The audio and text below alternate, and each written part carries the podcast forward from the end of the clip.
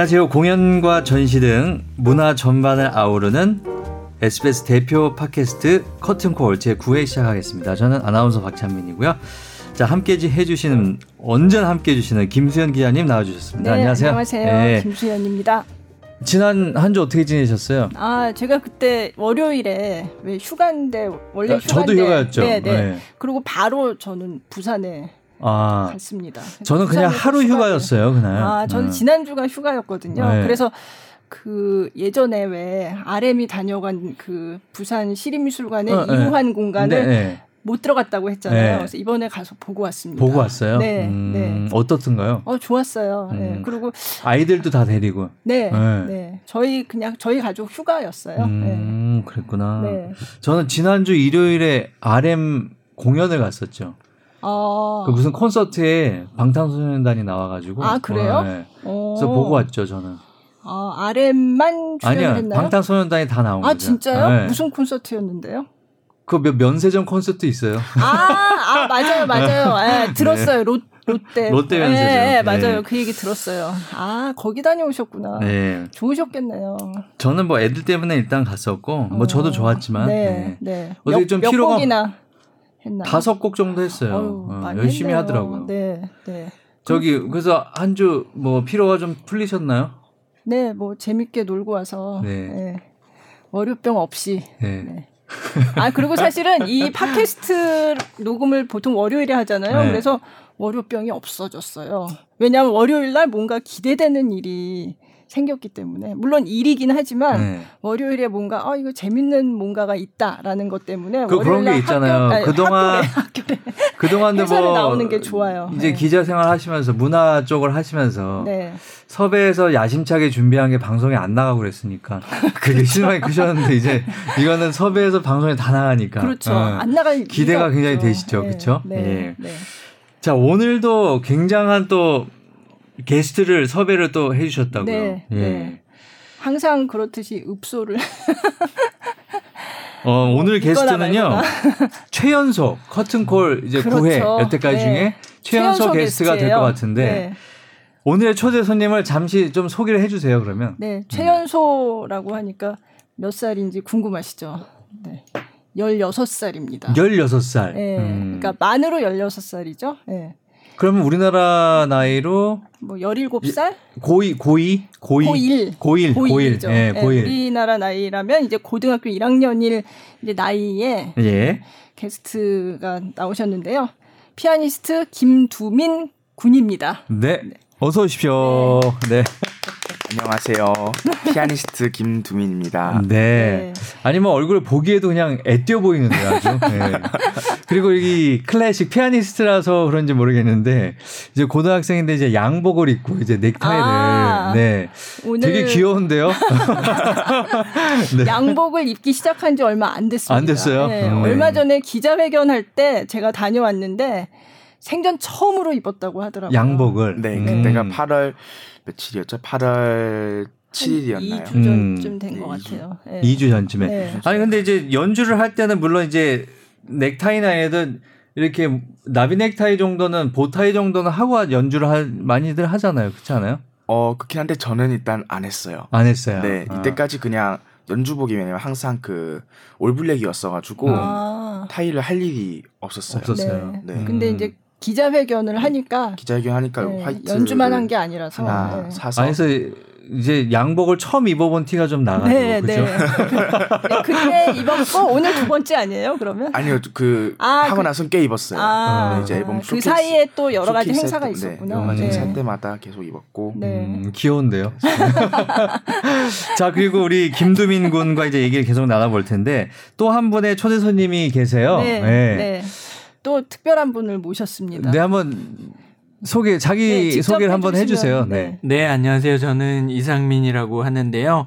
그 김두민 씨 오늘 초대 손님 피아니스트 김두민 씨가 음반을 낸 음반 회사 네. 그 워너뮤 워너뮤직에 에, 일하고 있는 그 김두민 씨 담당입니다. 아. 네. 그래서 오늘 그 불러주셔서 이렇게 쪼르르 딸려 따라 나왔습니다. 아.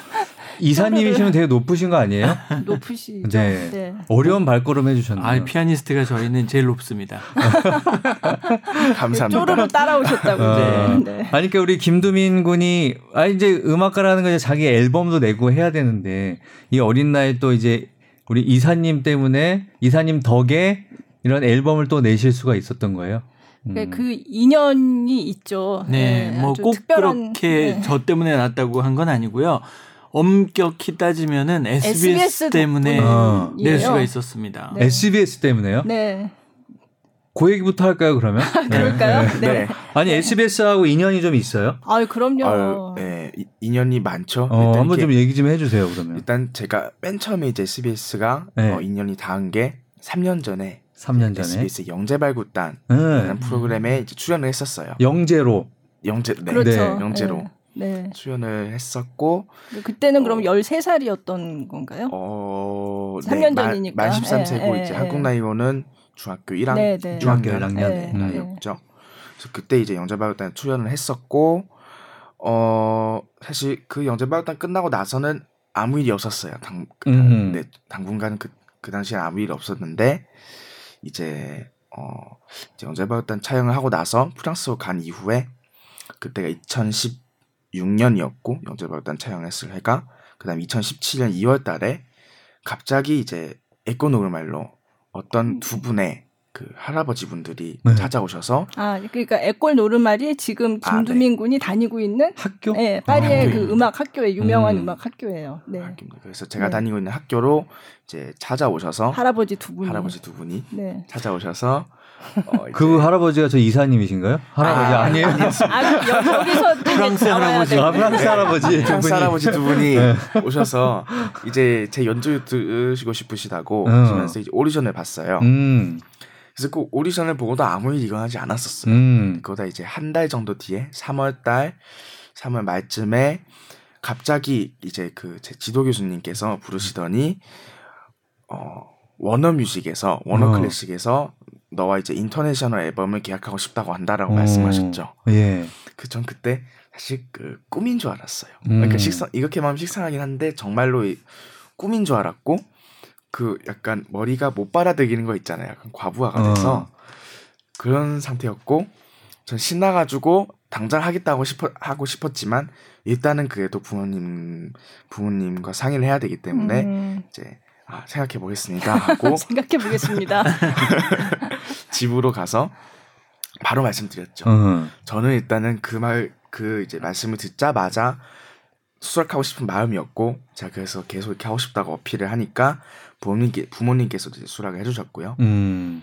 그래서 어 2017년 10월에 10월에 녹음을 해서 탄생한 음반이 이제 오늘 저를 이 자리에 불러준 그제 1집 앨범 Mendelssohn Piano Works입니다. 네. 아. 네. 음반이 나온 지 얼마 안 됐어요. 네. 얼마 안 된 거예요? 네. 나온 지가? 네, 8월에 나왔습니다. 8월에, 8월에. 나왔습니다. 음. 이게 international로 전 세계에서 어. 나왔어요.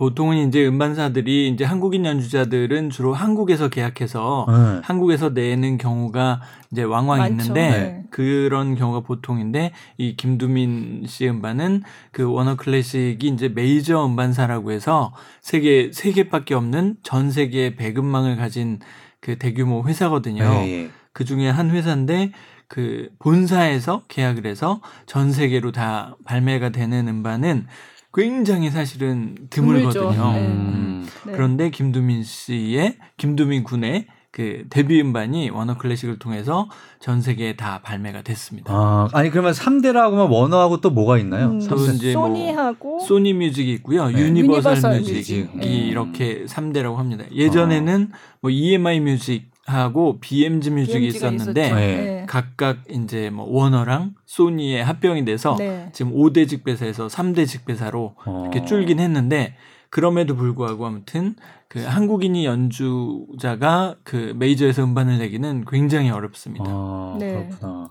그 두 할아버지는 그럼 누구셨던 거예요? 그때 이제 그 워너, 클, 워너 클래식이 네. 본사가 프랑스 파리에 있어요. 음. 그래서 그때 오셨던 두 분은 워너 클래식의 사장님하고 부사장님이었습니다. 아, 네. 네. 스타성을 인정받은 거 아니에요? 네, 그렇죠? 네. 음. 근데 사실 이게 이제 영재 발굴단에 출연을 하고 나서 그 그러니까, 당시에 네. 영재 발굴단 그 김두민 군 편이 꽤 화제가 됐었어요. 그래서 저도 그걸 봤는데 어 굉장히 인상적이었고 네. 근데 이제 이 이상민 이사님 보신 거죠. 음. 그래가지고 어 파리에 어 저런 한국 학생이 가서 공부를 하고 있네.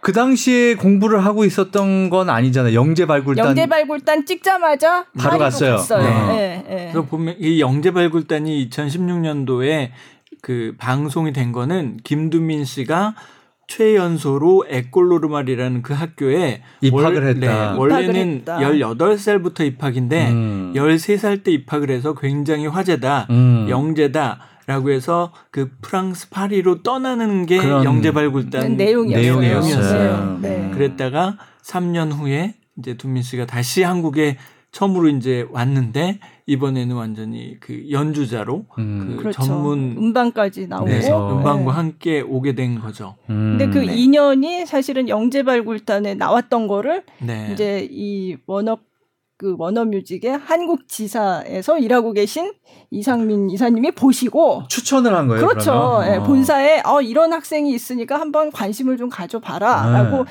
제안을 한 거죠. 음. 그래서 원래는 무슨 영재 무슨 저기 그 음. 파리에서 하고 있는 네. 그 영재 오디션 프로그램 그렇습니다. 그런 걸로 추천을 했다고 처음에 네네. 네. 그렇게 들었어요. 좀 네. 길지만 behind story를 말씀해 드리자면은 그 한국에서는 뭐 그 케이팝이 굉장히 인기여가지고 그 오디션 프로그램들이 굉장히 많잖아요. 그렇죠. 그런 것처럼 프랑스는 그래도 예술의 나라다 네. 보니까 클래식으로 그 오디션 프로그램 오디션을 하더라고요. 어. 근데 이제 Prodiges라고 이게 신동, 신동. 이런 네. 뜻인데 네. 이런 신동이란 프로그램으로 프랑스에서 그 이런 오디션을 해서 그 우승자가 원어에서 음반을 냈는데 수십만 장이 팔리면서 굉장히 이례적으로 대성공을 한 거예요. 음. 그랬더니 이제 워너 클래식 사장님이 야 이거 요즘에 클래식 잘 팔리지도 않는데 이게 클래식의 미래가 될 수 있겠다라고 음. 생각하셔서 전 세계 이제 지사에다가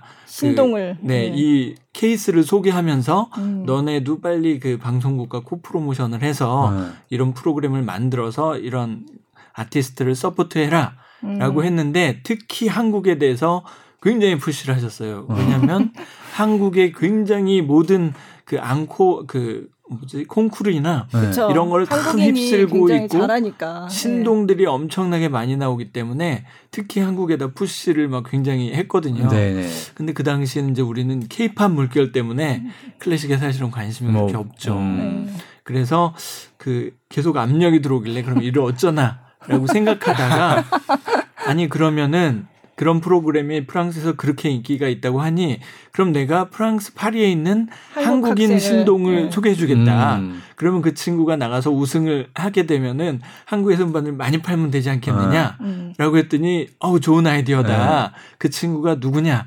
그래서 저는 그때 이제 그 SBS 영재발굴단에서 소개했던 김두민 씨를 소개하게 된 거죠. 음. 다행히 그 워너 클래식의 본사랑 에콜로르말이라는 두민 씨가 다니는 학교가 네. 굉장히 가까운 데 있었어요. 아, 지리적으로도 이점이 네. 있었네요. 그래서 아마 네. 이두 분이 손잡고 가셔가지고 네.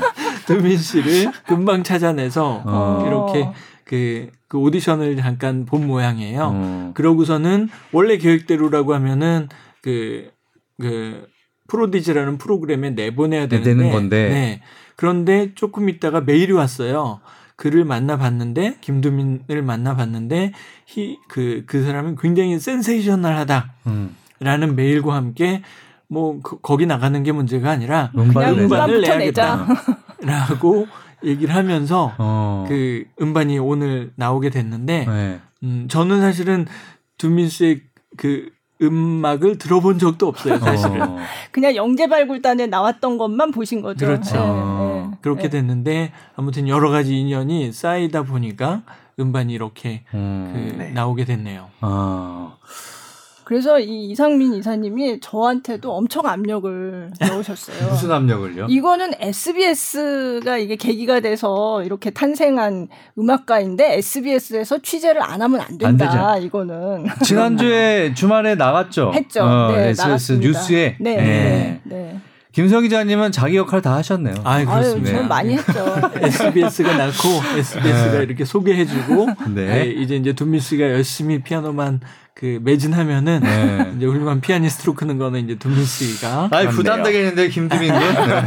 잘 돼야 되잖아요, 그죠? 그러니까 네. SBS가 이거 키워줬는데 아니 그리고 또 우리 이상민 이사님이 또 이렇게 어떻게든 덕분에 어떻게 인연이 잘 돼서 이렇게 음반까지 나오게 되는데 스타가 좀 돼야 되는데 그렇죠? 네. 김두민 네. 군이 노력해 보겠습니다. 네.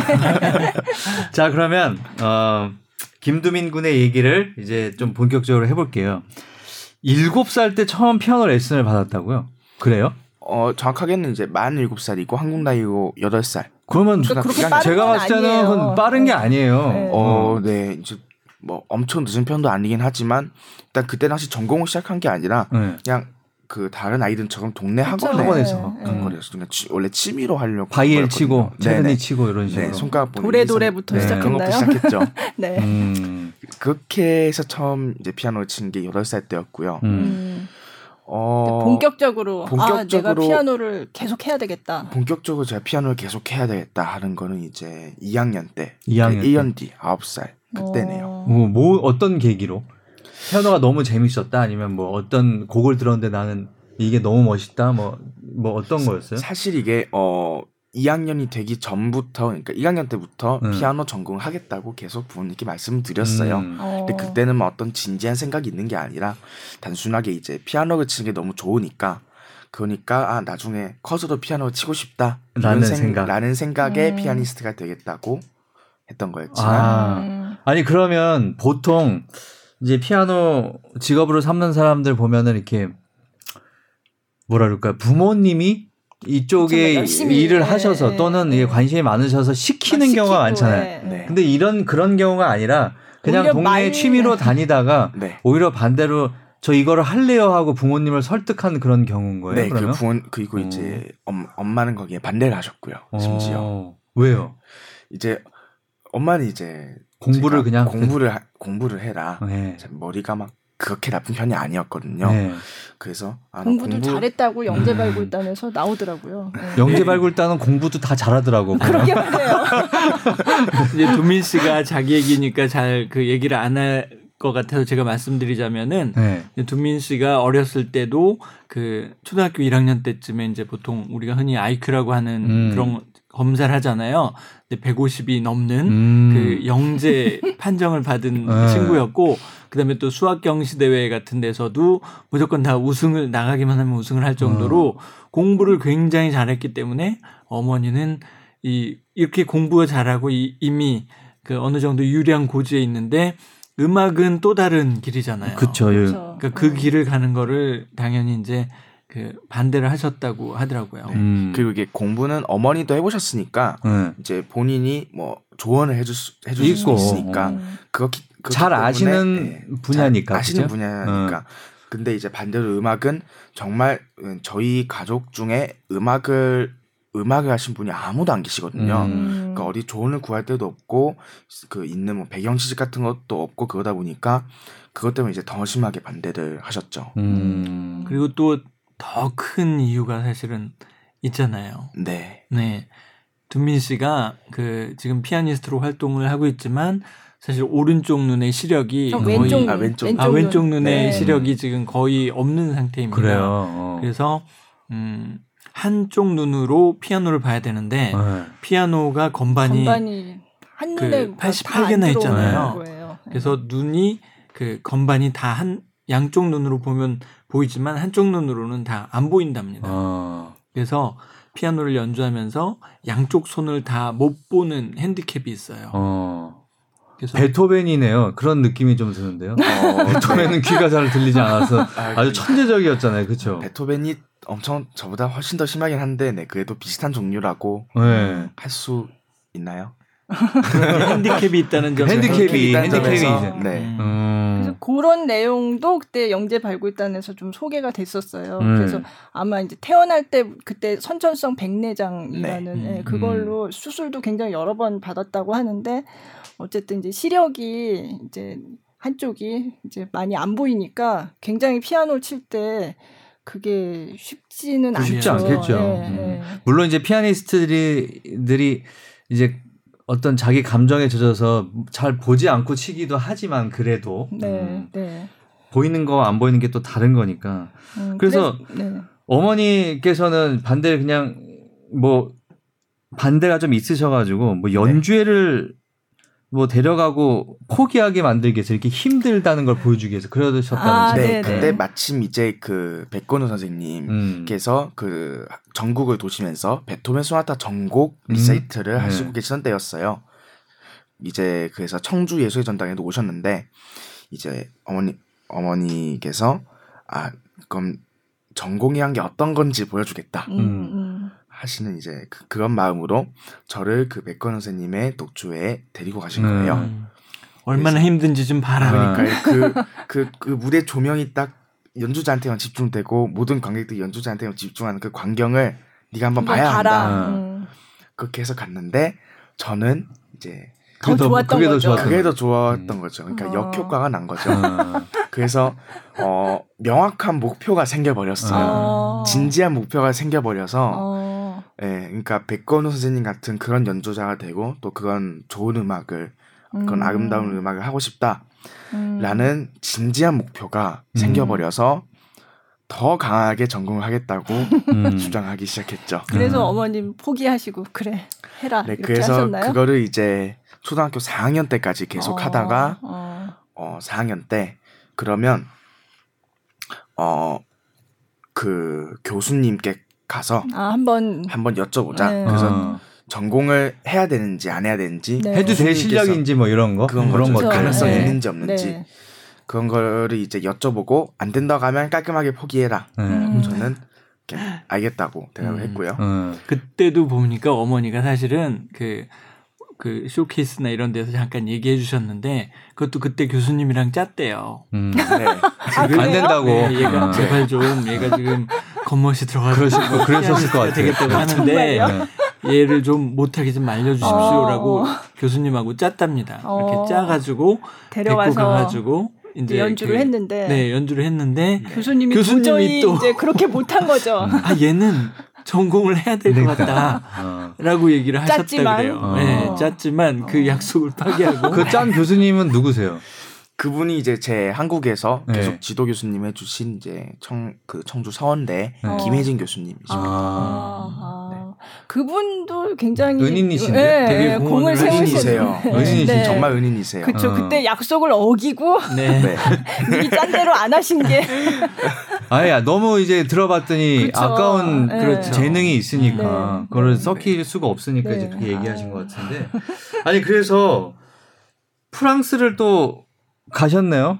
이제 네. 어떻게 그러니까. 이렇게 가게 된 거예요, 프랑스를? 이게 어 이야기가 조금 이렇게 긴데 네. 어 제가 사실 프랑스에 가기 전에 한 10개월, 1년, 음. 10개월이나 1년 정도 이탈리아에서 유학을 그게 언제였어요? 그러니까 몇 살, 몇 학년 때? 어 초등학교 6학년 때 6학년 때 이탈리아로 가서 이제 중학교 2학년 때까지 있었고요. 음. 그래서 어 근데 이제 제가 프랑스로 가게 된 이유는 제가 이제 이탈리아로 유학을 가기 전에 이제 유학 유학 가는 건 다 결정되고 뭐 집도 알아보고 그런 상태에서 지금 제 프랑스에서 지도 교수님이신 이제 미카엘 교수님께서 음. 한국에 마스터 클래스 하러 오셨었어요. 음. 음. 그래서 제가 그 마스터 클래스에 참가를 음, 했었고요. 음, 그 레슨을 받아봤고 되게 레슨이 좋다는 기억이 어 남아 남아 있었어요. 아. 근데 이제 그 당시에는 이탈리아로 가기로 모든 것이 이제 결정된 상황이었기 때문에 네. 저는 아 레슨 감사합니다 하고 이제 이탈리아로 떠났고요. 네. 어 그러다가 이제 제가 이탈리아에서 학기가 끝나고 이제 한국으로 들어오기 전까지 한 2주 정도 시간이 남아 있었는데 그 당시에 제가 한참 쇼팽에 빠져 있었어서 음. 그 쇼팽의 무덤이 파리에, 파리에 있거든요. 네. 파리 이제 베올라셰스에 네. 묘지에 네. 있는데 아 그럼 쇼팽 무덤을 한번 보러 가보고 싶다. 음. 그래서 가는 김에 관광 이렇게 하자 해서 어 3박 4일로 이제 파리 여행을 어 구, 계획을 했고 근데 그 와중에 갑자기 그 프랑스 파리 하니까 지금 제 그 지도 교수님 레슨이 생각이 난 거예요. 네. 그래서 아 그럼 가는 김에 뭐 레슨도 그때 되게 좋았으니까 음, 한번 음. 뵙고 레슨도 받아보자 음. 해서 이제 메일을 써서 여행을 가는데 혹시 레슨 좀 받아볼 수 있겠습니까? 마스터 클래스 해주실 수 있겠습니까? 해서 이제 승낙을 해주셨고 그래서 이제 레슨을 받았어요. 음. 그렇게 해서 이제 어 파리고 가서 레슨을 받았는데 그 레슨 받은 첫날 이제 제가 그 교수님 뵙자마자 음. 너 어, 너 15살 언제 되니? 라고 여쭤보신 거예요. 어. 그래서 저는 어 15살 저 내년 내년에 내년 2월 달 넘어서 되는데요. 음. 그왜 그러시나요? 이유를 여쭤봤고 그 이제 본인이 저를 이제 에코노르말에 입학을 어, 시키고 입학을 시키고 싶다. 음. 그래서 너 나랑 같이 한번 공부를 해보자. 음. 라고 말씀하셨는데 어 프랑스가 사실 그 전까지는 그 만 15세 미만의 어린이 그러니까 미성년자들한테는 비자가 안 나왔어요. 그러니까 어. 체류가 안 됐었거든요. 어. 제가 그렇게 알고 있는데 그래서 이게 근데 이게 옛날 시스템이거든요. 음. 근데 저희 교수님이 연세가 많으셔서 옛날 시스템을 알고 계셔서 어. 저 제가 이제 그 나이가 찰 때까지 기다리신 거예요. 네. 근데 지, 요, 요즘은 이게 물론 제도가 바뀌어가지고 다 이제 가능한데 그래서 제가 이 그 제도가 바뀐 거 말씀드렸더니 아 되게 좋아하시면서. 아 그거냐고 그럼, 그럼 당장 오라고. 그럼 당장 오라고. 아, 아. 바로 올 수 있냐고. 아. 그래서 전 또 이제 시간이 지나서 또 바라봤는데 레슨이 정말 너무 너무 좋아 어마무시하게 좋은 어. 거예요. 어마무시하게. 어 진짜 그건 레슨을 처음 어... 받아봤었거든요. 어... 아니 그거를 레슨이 좋다는 걸 아는 것도 대단한 거 아니에요? 그렇지 그 않아요? 본능적으로 그러니까 어. 거의 감각적으로 느껴요. 이제 음... 레슨 해주시는 게 아 음악적으로 나랑 추구하는 바가 되게 맞으시고 아, 그렇죠. 또 음. 맞아야죠. 아 또 아또또 제가 이제 이 지도 교수님 길을 따라가면 얻는 게 되게 많겠구나. 음. 이분이 가신 길을 따라가면 배울 게 많겠다라는 음. 것이 느껴졌고 그래서 그거에 이제 매료돼서 음. 바로 이제 이탈리아로 돌아가서 한국으로 바로 떠났죠. 이탈리아 정리를 하고 정리를 다 하고 이제 프랑스 비자를 네. 신청을 했고요. 네. 음. 그래서 그 와중에 에코노르말 그 에코노르말 그 음악 학교 입학 과정 같은 것도 다 이제 거쳤고요. 음. 그렇게 하던 와중에 그 이게 그 한국 돌아오고 나서 이제 지도 교수님과 메일을 주고받다 보니까 뭐 네. 뭐 이런 어린 친구들 위한 특별한 프로그램이 있다는 것도 알게 되고 음. 또 장학금을 주신다는 것도 알게 되고 음. 그렇게 해서 이거를 그 이게 되게 어, 특별한 흔치 않은 일이라는 것을 이제 알고 나서 이제 신문사에 그 지방 신문사랑 음악교육 신문사에다가 연락을 저희 한국 지도 교수님께서 해주셨어요. 아. 음. 그러니까 우리나라 언론사에. 네, 네 우리나라 그러니까 언론사에. 지방의 네. 지역 신문에. 지방 지역 신문에는 한 면 정도 났었고 음. 악 교육 신문사는 되게 조그맣게 났었어요. 음. 그런데 어 이제 영재 발굴단 그래서 그걸 본 거죠. 그걸 본 거죠. 어허. 둘 중에 뭘뭘 뭘 보신 건지 모르겠는데 어쨌든 둘 중에 하나의 기사를 보셔서 프랑스로 가기 어 3일 전에 음. 그 비자 다 받아놓고 프랑스 이제 비행기 이게 출국 날짜 3일 전에 연락이 오신 거예요. 음. 어. 영자발굴단 팀인데 혹시 촬영을 할 수 있겠습니까? 이렇게 촬영 설명해 주셨고 근데 이제 이것도 저희 교수님한테 말씀드렸죠. 왜냐하면 음. 저는 이제 에코노말이 10월이 학기 시작인데 음. 음. 학기 시작에 맞춰서 표를 끊어놨고 잘 표를 미루면 이제 학기 시작이 못 들어가잖아요. 음. 말씀드려서 그러면 일주일만 미뤄라. 나는 음. 빨리 너와 공부를 레슨을 하고 싶으니 음. 공부를 하고 싶으니 일주일만 미뤄라 해서 음. 일주 비행기표 일주일로 미루고 아, 촬영을 한 거예요. 3일 만에 촬영을 후딱 해버린 거죠. 근데 어. 그 촬영을 안 했으면 안 되겠는데. 그렇죠. 그러면 우리 이상민 네. 실장이 이사님이 그걸 못, 못 보신 거잖아요. 그렇죠. 그렇죠. 네. 네. 그 3일이 진짜 굉장히 그렇죠. 운명의 3일. 네. 사실 고민을 되게 많이 했어요. 왜냐면 아, 이제 이걸 찍을지 말지. 네, 왜냐면 네. 이제 누군 같은 것도 알려지고 개인사도 아, 또 알려지고 아. 또 이게 아직 되게 많이 어린 나이고 음. 아직 그 TV나 매스컴 이런 언론 매체에 설 준비가 안 됐다고 음. 저 스스로 판단을 했었기 때문에 과연 이렇게 일찍 TV를 서, 이렇게 TV에 노출되는 것이 대중들께 노출되는 것이 맞는 것인가? 음. 그냥 공부를 더 하고 나중에 제가 스스로 감당할 수 있을 때 나가는 게 맞는 것이 아닐까라고 음.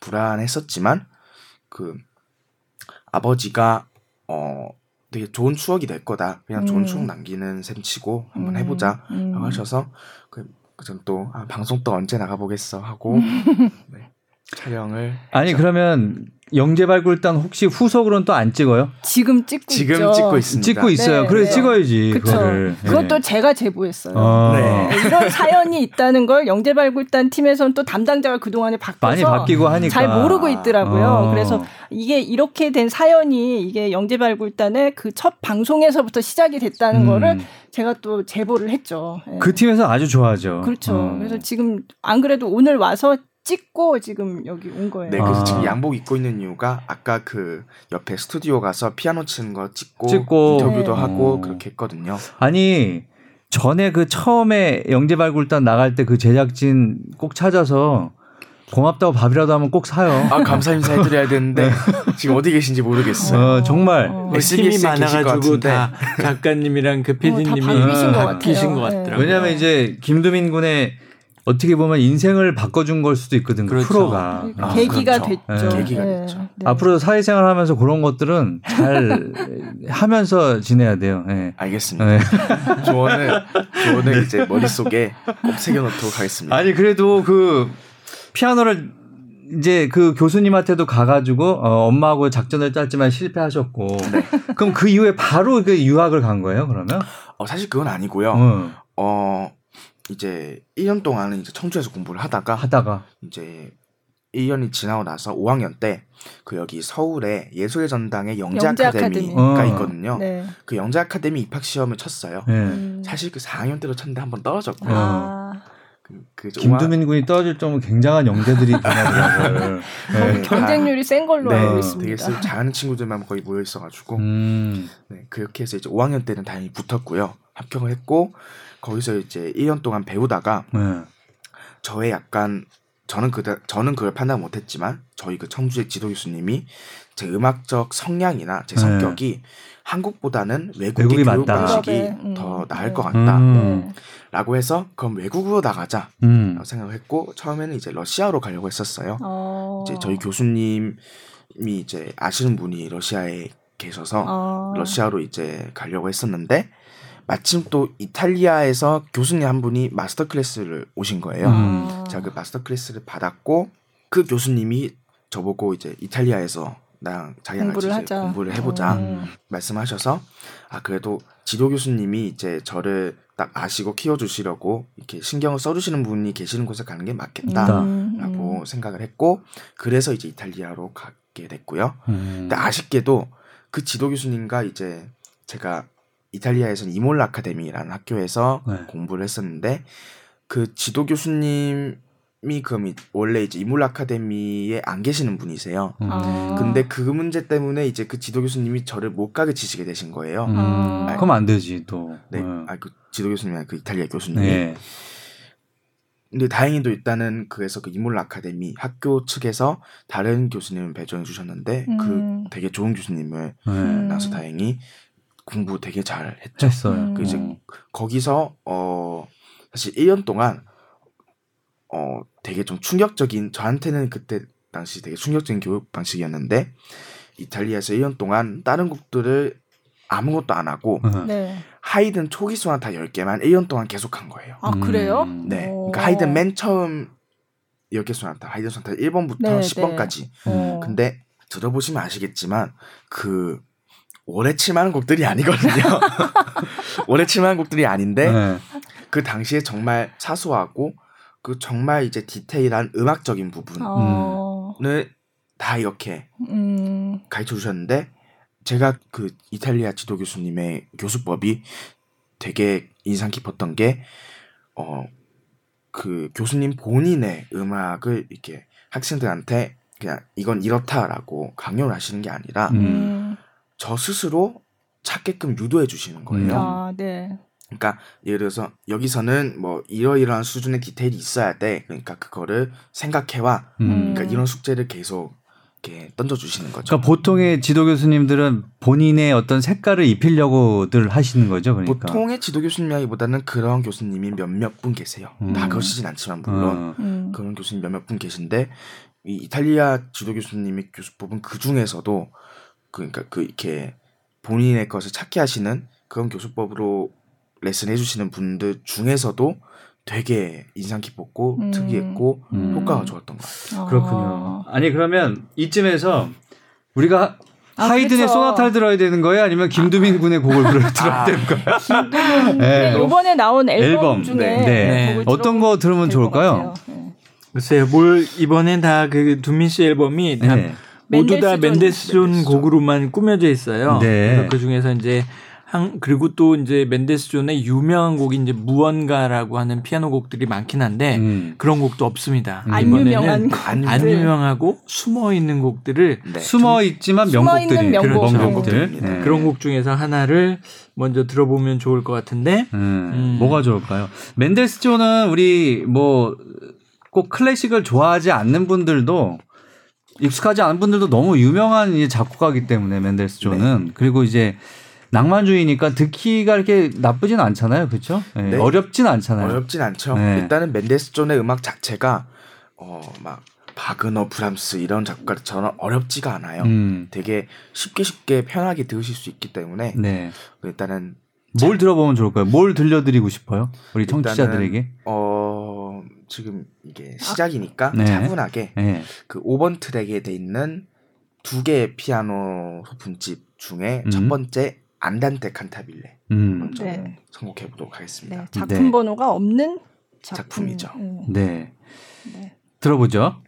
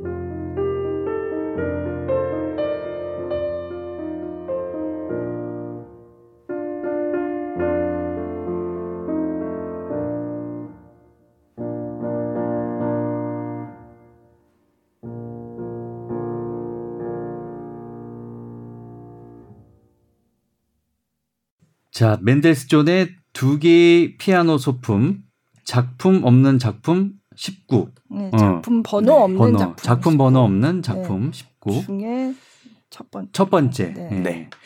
듣고 왔습니다. 아, 근데 되게 뭐라 그럴까? 조용하면서 차분해지고. 네. 네. 네. 근데 요 곡들이 이렇게 네. 이 앨범에 담겨 있는 곡들이 몇 곡 빼고는 이렇게 굉장히 유명한 곡들은 아니잖아요. 네. 네. 사실 그래서 앨범 녹음할 때 가장 힘들었던 점 중에 하나가 네. 참고할 만한 예시가 없는 거였어요. 어, 떤뭐 피아니스트가 쳤다든지 이런 게 없어요. 네, 그러니까 어. 예를 들어서 뭐 이 여기 앨범에 수록된 론노 카프치오소 같은 경우에는 음. 굉장히 유명한 곡이긴 해요. 네. 그래서 되게 많은 대가들이 이거 쳤었고 음. 그래서 그 대가들의 연주를 보고 이제 듣고 배울 점도 많고 참고하는 것도 있는데 음.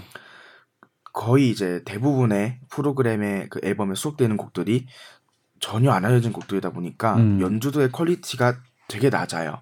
그마저도 없는 경우도 많고 음. 그래서 그거 그게 가장 어려웠던 점인 것 같고 음.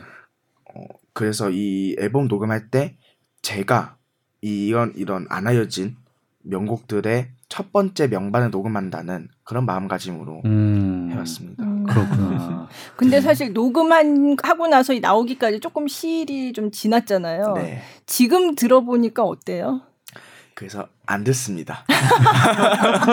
지금의 저 네, 지금 저한테는 이 2년 전에 녹음한 연주의 문제점이 많이 너무 많이 보여서 음. 아, 또 자아 비판을 네, 아, 지금 지금이 훨씬 더 잘할 수 있기 때문에 아. 네 그래서 저는 안 듣습니다. 아. 아니 그러면 요거를 이제 연주하려는 또 연주자가 나오면 김두민 군의 요거를 예시로 어, 한번 들어보겠는데요. 참고로. 그렇죠. 아, 네. 네. 그래도 좋을 것 같습니다. 네.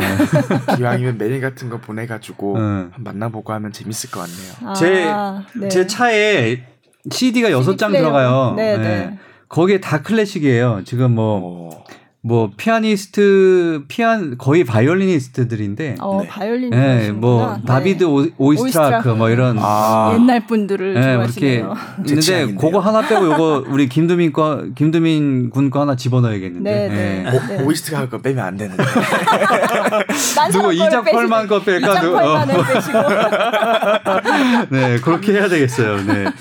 아니 듣기 요 지금 들은 곡도 정말 뭐랄까 이렇게 차분해지고 조용히 듣기에 아주 네, 차 안에서 네, 네. 좋은 것 같은데요. 네. 저도 감사합니다. 들어보니까 음. 어 잘 못 들어본 곡들이 많은데 어 다 좋더라고요. 음. 네. 그러니까 또 이 곡들이 보통 멘델스존의 이제 후기에 뭐 말년에 쓰여진 곡이 아니라 음. 굉장히 때. 이제 네. 젊은 시절의 멘델스존, 멘델스존도 이제 모차르트처럼 음. 음악사에서는 그 3대 신동, 신동 중에 하나로 네. 꼽힐 네. 정도로 엄청나게 그 신동 출신이어서 어린 나이에 많은 곡들을 그 작곡해 놨는데 그 이 앨범 중에 첫 번째 트랙에 있는 곡 같은 경우는 그 멘델스존이 14살, 14살 때, 때, 어. 작곡을 한 곡이에요. 근데 네. 그이 곡을 두민 씨가 녹음할 연주한 때도 네. 14살. 같은 나이. 녹음할 때 14살이었기 아. 때문에 그 멘델스존 물론 이제 시차가 많이 나긴 하지만 그 같은 14살의 감수성으로 그렇죠. 이렇게 했다는 데서 또 의미가 있을 것 같아요. 어. 사실 14살짜리 피아니스트가 연주하는 곡을 듣기는 사실 쉽지, 쉽지 않죠. 네. 그렇죠. 음. 그리고 이제 제가 알기로는 멘델스존이 굉장히 부유한 집에서 자란 걸로 알고 있는데 금수저라는 네, 완전 네. 네. 네. 그러니까 김두민 군도 연주할 때 굉장히 부유 나는 부유하다라는 그런 상상을 좀 하면서 네. 연주했. 약간 저는 이제 아 저는 어렸을 때부터 이제 엘리트 교육을 받아왔고 네. 이제 음악과 미술에 정통하다는 그런 생각을 가지고 했고요. 네. 그거를 실제로 이제 아, 빙의가 돼서 네, 이제 그러니까 그건 뒷배경이 있고 이런 걸 작곡했다라는 네. 느낌으로 이렇게 연습을 했고요. 음. 그 실제로 그걸 어느 정도 이렇게 접근하기 위해서 이거 할때 미술도 많이 좀 어. 네, 공, 미술도 공부라기보다는 그냥 미술 작품들도 많이, 많이 보러 다니고 음, 좀 풍, 네. 이제 뭐 뭐랄까 네. 감정을 좀 풍부하게 감정을 좀 풍부하고. 예술 전반에 대해서 음악뿐만이 아니라 음. 예술 전반에 대해서 이해를 하도록 노력을 했습니다. 아. 그 이거는 비단 맨델슨뿐만이 아니라 모든 곡을 칠 때 다 해당되는 것 같아요. 음, 네. 그렇구나. 네. 아니 그 근데 그 옛날에 영재발굴단 출연하실 때 보면은 그때 에피소드가 네.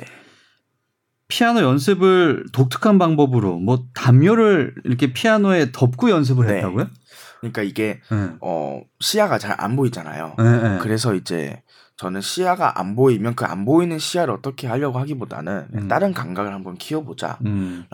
이거 어떻게 하지라고 생각하고 있는데 제가 그 쇼팽의 어느 한 일화를 우연찮게 읽었어요. 음. 그러니까 이제 리스트가 이제 그 당시 쇼팽이 안 유명했었는데 음. 파리에서 리스트는 되게 유명한 상태였고 음. 그래서 리스트가 이 쇼팽을 유명해지게 쇼팽의 인지도를 올려주기 위해서 이제 본인의 독주회에서 리사이틀에서 갑자기 이제 한번 불을 꺼보고 음. 안 보이는 상태에서 쳐보도록 하겠습니다. 라고 음. 말을 했고 이제 연주를 했죠. 근데 이제 연주가 끝나고 불을 켜보니까 사람들이 다 리스트인 줄 알았는데 그게 쇼팽이었던 아. 거예요. 아. 그러니까 그것 때문에 이제 쇼팽이 그 계기로 파리에 유명해졌는데 음. 그거를 어 제가 보고 아 이거 저렇게 하면 되게 뭔가 도움이 되지 않을까. 음. 어차피 안 보이는 거 아예 한번 차단을 차단을 해버려 보자. 음.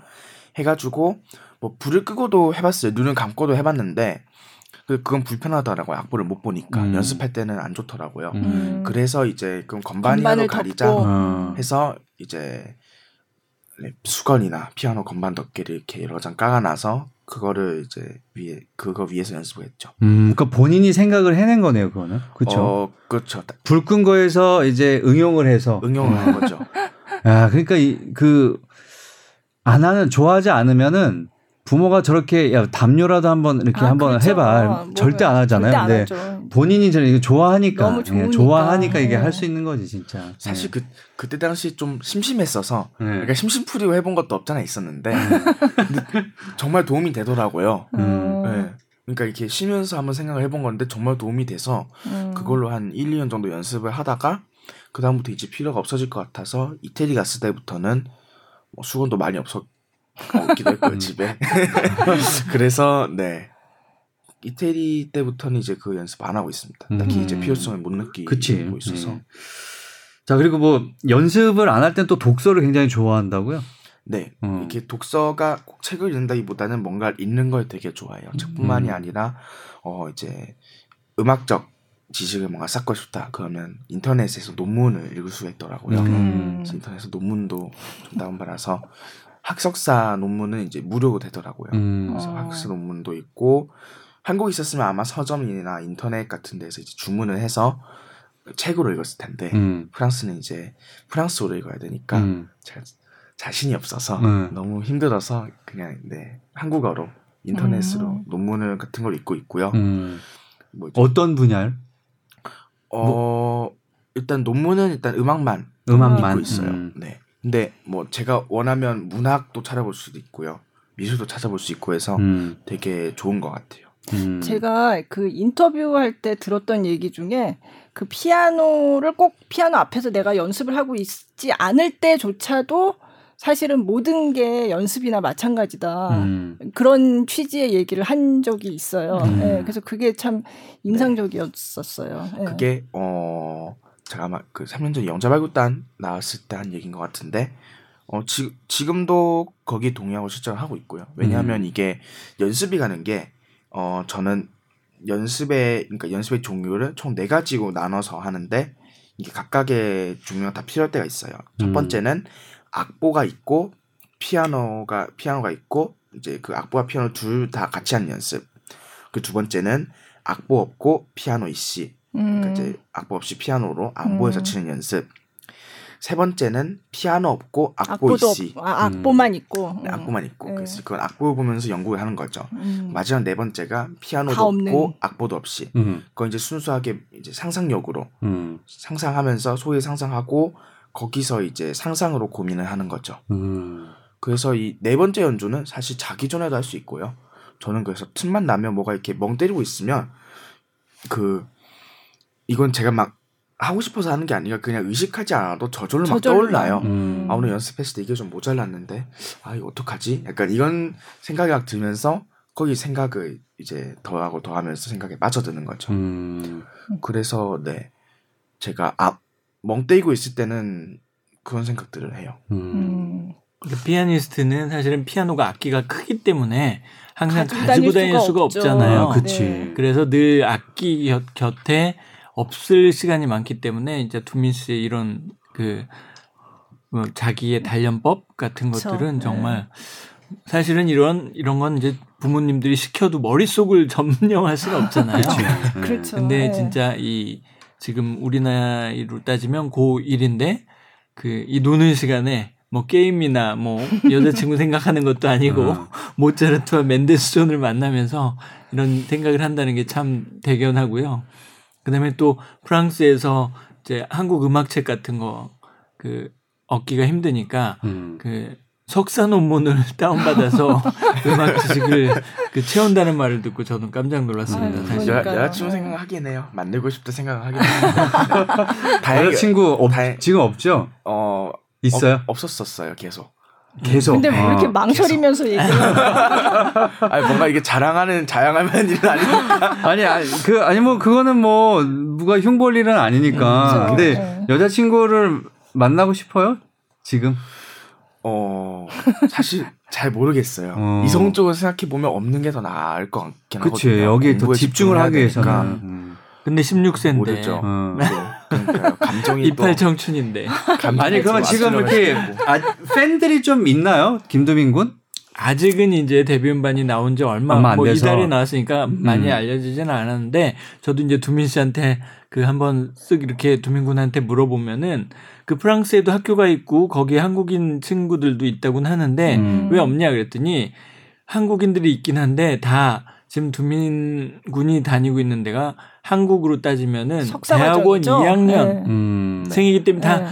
누님들이에요. 음. 그러니까 이제 또래의 그 친구들은 사실은 보기가 힘들죠. 힘들죠. 아 근데 그 원래 어렸을 때는 연상들 많이 좋아해요 남자들이. 경험담이신가요? 경험담이지요. 대부분의 남자들은 연상을 딱 어렸을 때는 사귄다고. 아, 그래요? 아 너무 재밌다. 아니 그러면 그 두 번째 노래 한번 들어볼까 봐요. 음. 네. 네. 아, 까 전에 우리 네. 노래 한 곡 들었었고 연주 네. 한번 들었었고 이번에 어떤 노래 들으면 좋을까요? 어떤 연주곡을? 어 일단은 그래도 음. 어, 유명한 네 유명한 네. 앨범의 이제 대표적인 네. 것을 하나 들으시면 좋을 것 같습니다. 그럼 뭔가요? 론도, 론도 카프리치오소. 음. 몇번 트랙? 13번 작품 14번. 음. 작품 13번, 번호 14번. 네. 네. 13번 트랙이죠. 13번, 13번 트랙에 네. 듣고 오겠습니다.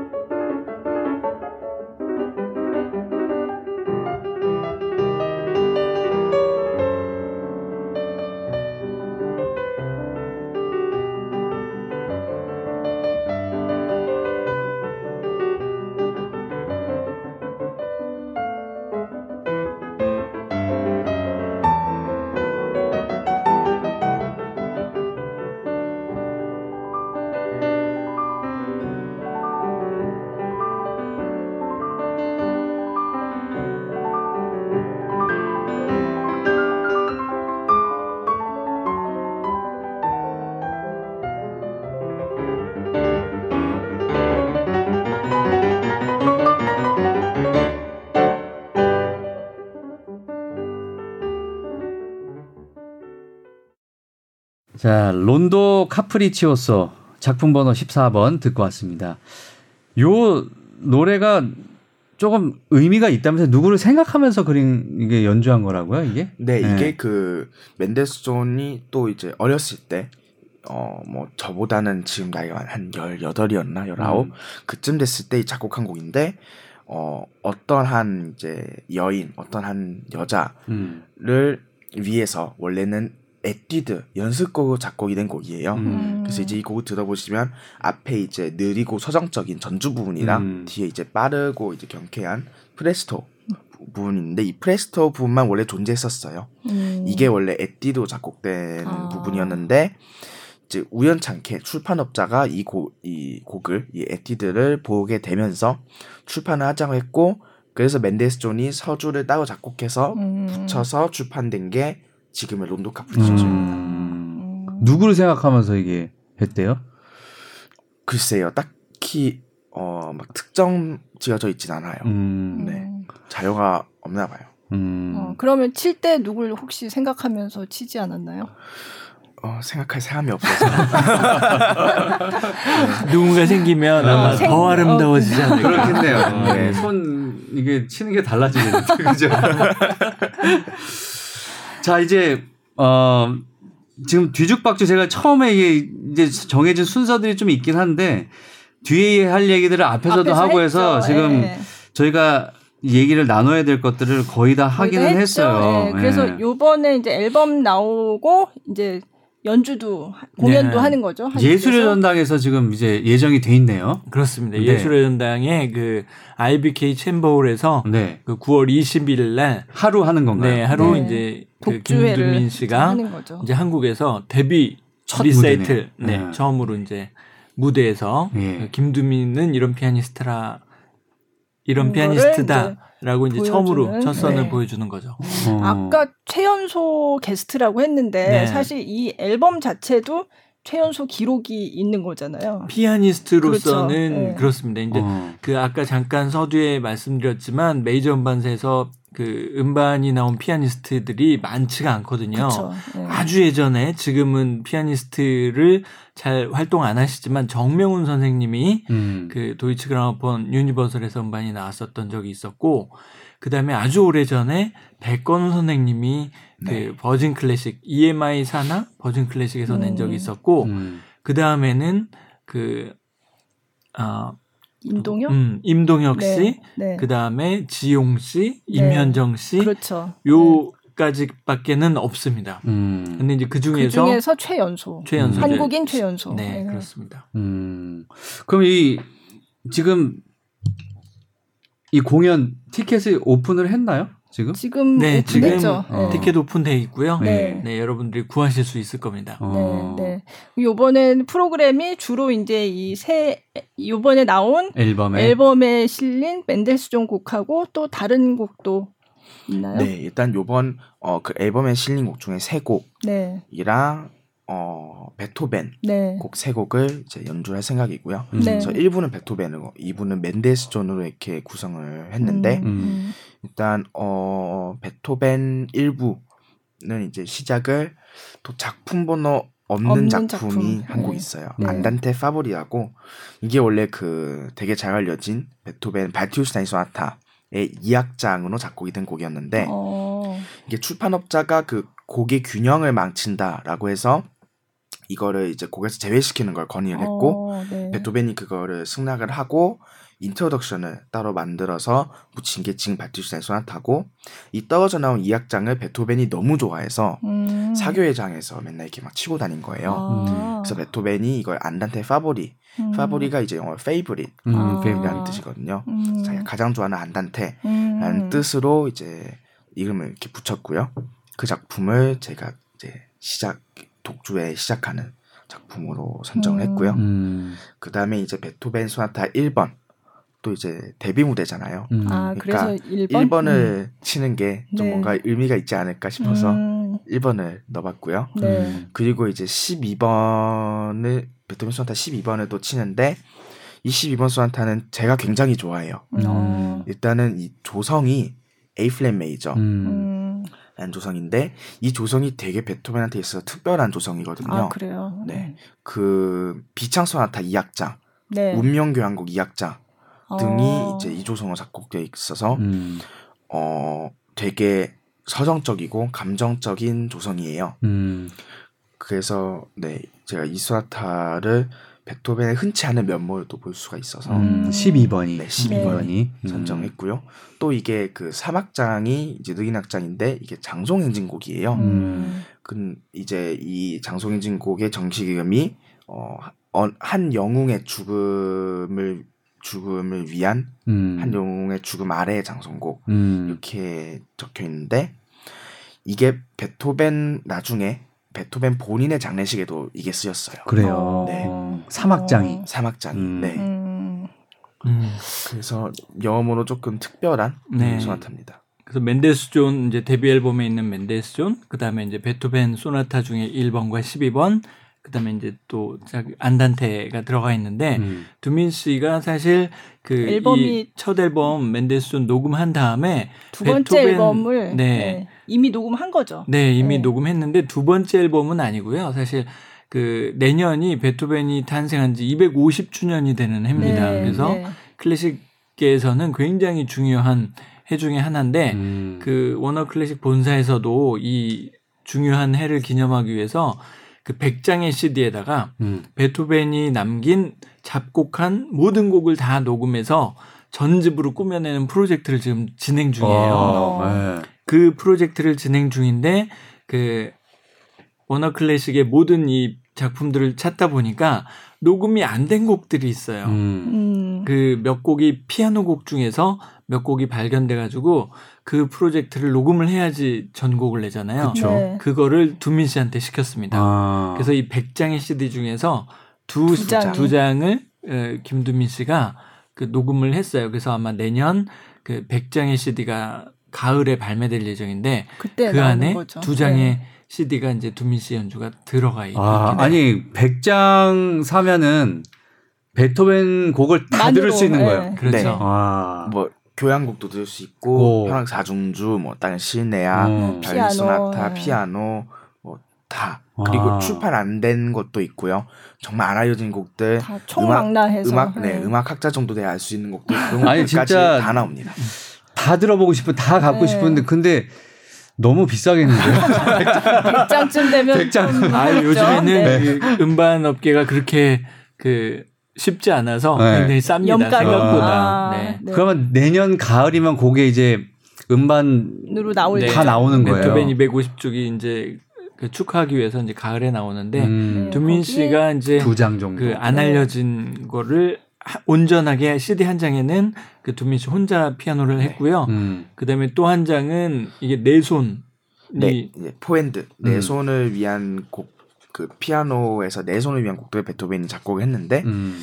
많이 작곡하지 않았어요. 그래서 이제 그네 손을 위한 피아노 곡 전곡을 음. 제가 프랑스 피아니스트 기욤 방 기욤 방성이라는 피아니스트와 이제 음. 녹음을 했고요. 음. 그래서 그렇게 이제 그 내 손을 위한 곡들 전곡집이 한 장, 음. 그리고 제가 이제 워너 클래식에서 아직까지 녹음이 안 된 곡들, 그리고 어, 이 곡들이 다, 다 기본적으로 작품은 없는 작품들이고요. 음. 몇, 몇몇 곡은 정말 그 중에서 더 안 알려져서 제가 아는 음악학자분께 문의를 해서 악보를 구할, 구했을 정도로 음. 되게 찾기 힘들었던 곡들이 있고요. 네. 네. 아니 그럼 네. 아, 예. 두민 군이 아까도 뭐 베토벤 얘기 잠깐 나왔지만 베토벤을 굉장히 좋아한다는 음. 얘기를 했었어요. 그래서 사실 그 전에 인터뷰할 때 무슨 얘기를 했는지 제가 너무 인상적이었던 게 연습을 그러니까 베토벤의 소나타를 연습을 하고 있었는데 네. 그때 갑자기 어떤 어느 순간에 뭔가 베토벤이 내 안에 들어온 것 같다는 그런 느낌이 있었다는 어. 얘기를 했었거든요. 예. 그래서 네. 그 얘기가 굉장히 베토벤 신봉자네 이제 그러면. 아, 네. 저 베토벤교 만들면 들어갈 수 베트 베토벤교. 네. 어. 만들면 들어갈 생각입니다. 아니 그 지금 그러면 열심히 연습하고 있는 거예요? 이제 그 공연을 위해서? 어, 네. 근데 사, 아니 사실 어. 연습 아직 시작을 못했어요. 못했어요. 지금 이제 앨범 홍보 일정이나 그런 것 네. 때문에 바쁘구나. 아직 독주회 고 음. 연습을 시작을 못해서 음. 이제 해야 됩니다. 음. 네. 한 달, 한 3주 남았나요? 음. 네. 이제 네. 해야 돼 가지고. 그 전에 음. 쳤던 곡들이긴 한데. 그 전에 쳤던 네. 곡들이긴 한데, 다 몇 년 동안 안 친 곡들이라서, 음. 다시 열심히 해봐야죠. 그렇구나. 기대가 크겠는데요? 우리 이사님도 그렇고, 어, 두민군도 그렇고 첫 공연이잖아요. 데뷔 그렇죠. 무대. 네. 인생에 있어서. 그렇죠? 첫 독주회. 어. 네. 첫 독주는 아니지만 아, 첫 독주회 네. 아니에요? 네, 독주회 몇, 여러 번 했었어요. 아, 근데 예술의 전당에서 예술의 첫 전당에서 독주회라는 그게 이제 있죠. 이렇게 네. 표를 이렇게 받으면서 프로페셔널 상업적으로 아, 네네. 학생이니까 아, 그렇죠. 학교 무대 같은 네, 학교 무대 음, 그 예전에 있는데. 예술의 전당에서 할 때 이제 다른 사람들하고 같이 선 적은 있어요. 맞아요. 네. 네. 그러니까 이제 독주회니까 네. 독주회는 처음인 거잖아요. 그렇죠. 그렇죠. 그렇죠. 나만을 위한 그렇죠. 나의 그렇죠. 공연, 음. 저의 공연인 거죠. 네. 그러니까 이게 내가 다 책임져야 되는 그렇죠. 공연. 저 혼자 이제 제 음악으로 거기 오신 그 RBK홀이 600석인가 그런데 음. 다 오신다고 하면 600명의 그 시간과 노력을 제가 또 보답해드리고 책임을 져야 되는 네. 거잖아요. 네. 그러니까 굉장히 마음이 무겁습니다. 아. 부담을 안 가지려고 왜냐면 부담을 가지면 이제 훨씬 더 못할 거 못할 게 뻔하니까 음. 그렇게 노력을 하고 있긴 한데 힘드네요 정말. 음. 네. 600장 다 매진됐으면 좋겠는데요. 그러게요. 그렇죠. 네. 음. 그러니까요. 네. 네. 네. 많이 제 부담을 많이 많이 늘려주셨으면 음. 좋겠습니다. 아니 근데 오늘 그래서 아, 표는 안 드리는구나 우리 이벤트에서 CD만 드리는구나. 그쵸? 제가 지금 아, 표는 드리지 말죠 이럴라 그랬어요 지금 어, 다들 사서 오시라고. 사서 오시라니까요. 어. 자 오늘 이제 김두민 군하고 이제 얘기를 나눠봤는데 오늘 어, 또 이제 사인 CD를 세 분께 좀 드리려고 해요. 음. 네, 직접 김두민 군이 사인을 한 네. CD. 네, CD를. 네. 자, 그전과 같이 팟빵 또 네이버 오디오 클립 댓글을 좀 남겨주시고요. 어, 커튼콜에서 cc 골뱅이 sbs.co.kr로 저희가 일부러 만들었거든요. 이게 네, 예. 네. 메일로 보내주시면 세, 세 분을 선정해서 네. 그동안 이제 두 분이었는데 오늘 또 한 분이 넣으셨네. 네. 세분 선정해서 음반을 드리겠습니다. 아주 김두민 군이 심혈을 기울여서 녹음을 한 지금보다는 좀 어렸을 때 네. 네. 젊음의 에너지가 어떻게 보면 있는 이게 음반이라고 본인이 그렇게 얘기했어요. 네. 이제는 구할 수 없는 명반이 될 수도 있어요, 정말. 네. 그러니까 굉장히 중요한 음반이라고 할 수 있겠죠. 음. 이런 세 분께 선정을 해서 이 앨범을 드리도록 하겠습니다. 뭔가 하고 싶은 말이 있는 표정으로 아, 이제 드릴 거예요. 네. 자, 뭐 하고 싶은 얘기가 뭐가 있을까요? 아니 방금 네. 그 인수영 기자님께서 음. 젊음 에너지라고 하셨는데 지금도 젊은데. 아니, 아니, 그때, 어리, 그때 기자회견 때 그렇게 얘기를. 그렇긴 하긴 했는데, 네, 네. 근데 젊음보다는 그 약간 어린 어린 풋풋함이 맞지 않을까 음, 싶어요. 아, 네. 음, 네. 근데 그때 표현을 하여가 지금보다도 맞아요. 더 어렸을 때 했으니까 음. 그때 더 네. 그, 더 어린 에너, 얘기를 제가 네. 두민 씨랑 막 얘기, 얘기하는데 두민 군이 그러더라고요. 그, 아, 지금은 이거 이때보다 훨씬 잘 칠 수 있다고 네. 얘기하더라고요. 그래서, 네. 아, 그럼 이 CD 안 사도 되겠네요? 라고 얘기했더니. 그건 아니다. 그건 아니다. 음. 이거는 내가 2년 전에 그 풋풋함으로 쳐, 친 그렇죠. 거기 때문에 네. 다시 이렇게는 못 친다. 음. 네. 그래서 마음에 든다고 또, 했어요. 그때 네. 기자회견 때는 만족한다고 그때 그렇게 얘기했잖아요. 그, 네, 그, 그 당시 했던 이제 결과를 만족을 합니다. 그렇죠. 네. 이제 물론 지금의 제 기준에서 따져 보면 아니지만. 음, 음. 아니, 뭐 마음에 뭐 공연, 공연에서는 또 그, 요즘에 어떤 김두민 그렇죠. 군의 그걸 담아서 음. 또더 만족스러운 연주를 들려줄 수 있는 거죠. 그렇죠. 그러니까 공연을 보러 오시면 좀 더 색다른 연주가 그렇죠. 그리고 보통 있습니다. 이렇게 앨범 나오면 그 연주회장 앞에서 팔잖아요, 이거를. 그렇죠. 판매를 네. 하니까 네. 네. 사인회도 하고요. 사인회도 네. 실제로 들어보고 또 2년 전에는 또 어땠는지도 그렇죠. 한번 사서 네. 들어보고 그러면 그 좋을 것 같은데요. 풋풋한 네. 에너지가 어땠을까. 음. 네. 알겠습니다. 지금도 풋풋하세요, 근데. 아, 그런가요? 클래식이 재밌는 거는 같은 곡이 이제 나이가 들면서 그렇죠. 해석이 달라지는 음. 거를 이제 볼 수 있다는 재미가 있잖아요. 그러니까 그 명인들 뭐 훌륭한 연주자들이 보면은 같은 곡들을 여러 번 연주하는 경우가 있는데 다 그렇게 해석이 달라지고 본인의 어떤 연주법이 달라지니까 점점 이렇게 바뀌는 경우가 있는데 이제 두민 씨도 지금 당연히 10대랑 한 그쵸. 거랑 또 네. 나중에 나이가 들어서 했을 땐또 그렇죠. 달라질 테니까 그런 네. 재미가 네. 또 네. 음반 듣는 재미가 있습니다. 저 음악이랑은 상관이 없는데 갑자기 얘기하다 보니까 저희 딸이 한 7살 때쯤 이제 아파트에서 엘리베이터를 딱 탔는데 저희 동네 쌍둥이 이 여자아이 둘이 음. 있는 집이 있었는데 걔네가 똑같은 옷을 너무 귀엽게 차려입고 한 서너 살 된 애들이 음. 딱탄 거예요. 그래가지고 이렇게 보면서 아 예쁘다 이러고서 이제 내렸는데 저희 딸이 딱 그 나중에 내리더니 나도 옛날엔 저런 시절이 있었지 하는 거예요. 일곱 살짜리가 음. 서너 살 보고 그러니까 자기 입장에서는 어리죠. 그렇죠. 어린 거지. 그러니까 갑자기 그 생각이 났어요. 음. 지금 얘기하다 보니까. 네. 자, 김도민과 오늘 함께 했는데 음, 뭐 마지막으로 하고 싶은 얘기 있을까요? 음. 어. 뭐 앞으로의 계획이나 계획? 포부 네, 말씀해 주시면 좋을 것 같아요. 일단은 저는 아직 어, 한창 성장 중이기 때문에 음. 이제 최대한 빨리 성장을 해서 음. 더욱더 이제 성숙한 연주를 항상 더 새롭고 성숙한 연주를 들려줄 수 있도록 음. 항상 노력하겠습니다. 음. 그러니까 꾸준히 어떻게 관객분들에게 선을 보일 수 있도록 제가 노력을 한번 해보겠습니다. 네네네. 그리고 여, 여기까지 오기까지 또 이제 우리 부모님께서 어, 네. 굉장히 또 저도 이제 예체능 하는 아이들을 키우기 때문에 그 부모님 굉장히 힘드세요. 네. 이 자리를 빌려서 우리 부모님께도 한 말씀 뭐 감사하다는 말씀. 네. 어 일단 뭐 제 억지로 시작한 전공이고 제 음. 억지로 또 떠난 유학인데 그것도 다 들어주시고 항상 지원해 주셔서 감사드리고 이게 유학이 이게 길어지니까 길어진 만큼 더 배로 죄송한 마음이 드는 것 같은데 그거를 최대한 빨리 좀 덜 힘들게 만들 수 있도록 노력하겠습니다. 음. 감사합니다. 사랑한다고 한 말씀 사랑합니다. 네. 아니 사실 지금 네. 저기 아버님 네. 네. 네. 굉장히 뿌듯하실 것 같아요 아버님이. 예.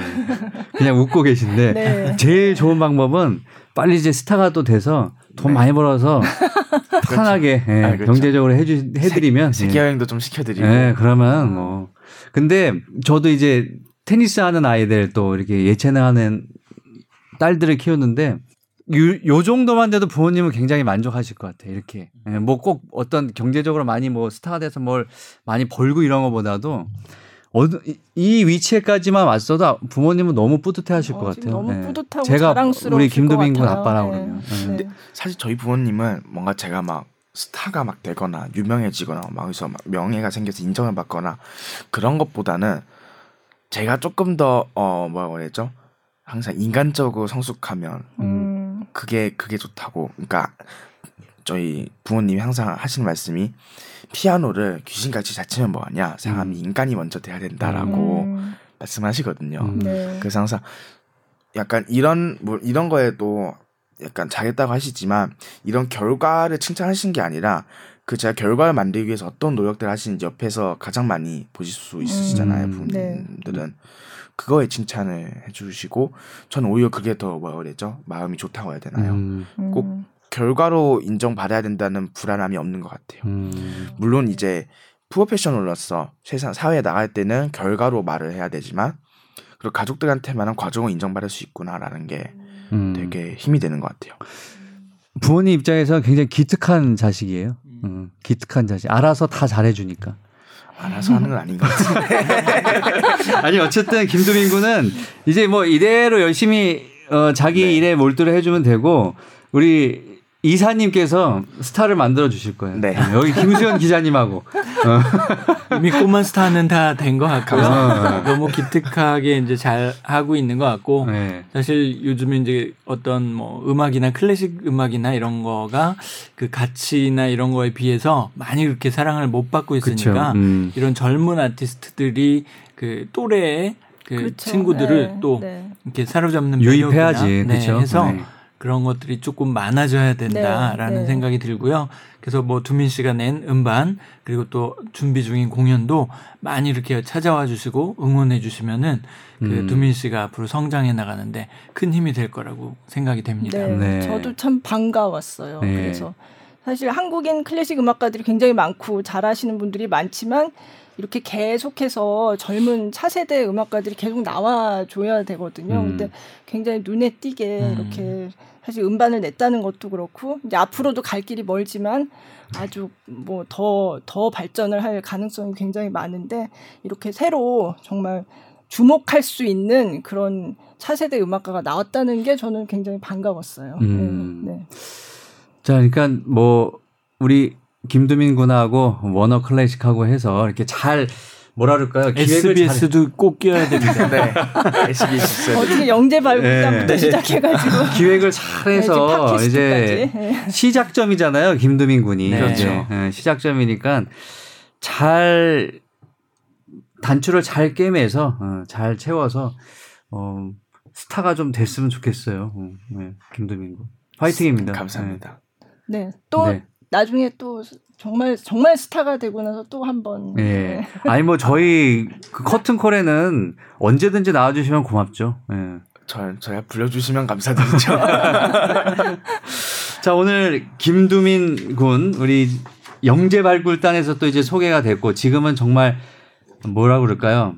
어엿한 피아니스트로 네. 이제 성장을 해서 이제 국내 우리 클래식 애호가 앞에 이제 서게 됐습니다. 예술의 전당에서 9월 20일 금요일 날 아, 예술의 전당 IBK 챔버홀에서 이제 공연을 독주회를 갖게 되는데 여러분들 많은 또 관심을 가져주시고요. 또 워너 클래식 이상민 이사님도 오늘 함께 해주셨습니다. 네, 오늘 어떠셨어요? 아, 전 너무 그 SBS에 오게 돼서 네. 너무 감사드리고 즐거웠고요. 네. 네. 이렇게 재밌는 음악 얘기하고 또 그 두민 씨의 또 다른 속마음도 알 수 있게 돼서 음. 매우 즐거웠습니다. 네. 네. 앞으로 좀 김두민 군이 잘 성장할 수 있게 좀 많이 도와주세요. 열심히 하겠습니다. 네. 네. 오늘 두 분 나와주셔서 대단히 고맙습니다. 감사합니다. 감사합니다. 네. 김수영 기자님 오늘 수고 많으셨습니다. 아, 네. 감사합니다. 다음 주는 또 어떤 분을 섭외할지 굉장히 기대가 되는데요. 아, 네. 김두민 군 이상을 또 섭외해 주셔야 되는데 어, 굉장히 갈수록, 갈수록 부담이 커지는데요. 네. 기대해도 되겠죠? 네. 아직 안 정했습니다. 네. 자신감 없는 대답을 들으면서 아, 오늘 마치도록 네. 하겠습니다. 네. 네. 공연과 네, 전시된 문화 전반을 아우르는 SBS 대표 팟캐스트 커튼콜 제9회 여기서 마치겠습니다. 고맙습니다. 네, 감사합니다. 감사합니다.